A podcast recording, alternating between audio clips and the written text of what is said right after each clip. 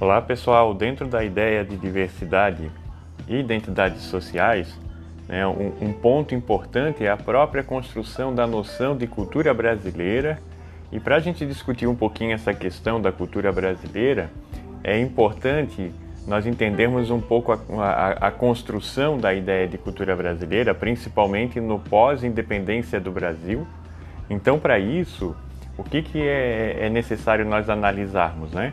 Principalmente, nós vamos fazer uma leitura agora né, da geração de 1870 no Brasil e como ela começa a, a atuar. Né? É bom lembrar que esse todo é um processo do pós-independência do Brasil, principalmente pós-1822, que aí é o processo da construção do Estado brasileiro e para construir uma ideia de nação, você precisa construir os suportes, né, ou melhor, os signos de identificação com, da população com, com a nação.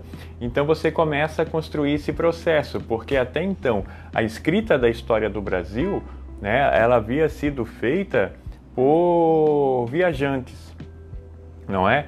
Então a partir de, desse momento, né, do pós-independência, né, e, e, da construção do Estado brasileiro, nós temos a construção então desse processo de identidade nacional e de uma ideia de cultura brasileira.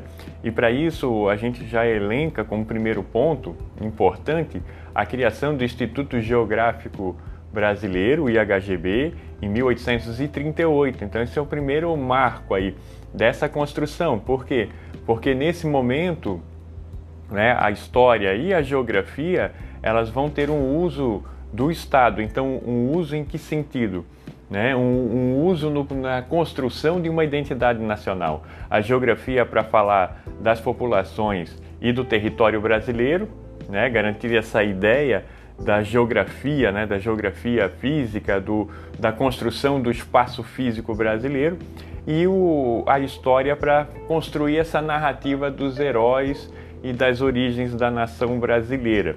Então, o Instituto Histórico Geográfico nesse momento ele é fundamental para dar os suportes dessa é, é, construção, né? Ou melhor dizendo, dessa invenção de tradição até certa medida, mas a ideia mesmo é construir uma identidade, porque até 1822, 1830, mas melhor 1822, o Brasil era colônia portuguesa, então não era necessário saber quem era o Brasil.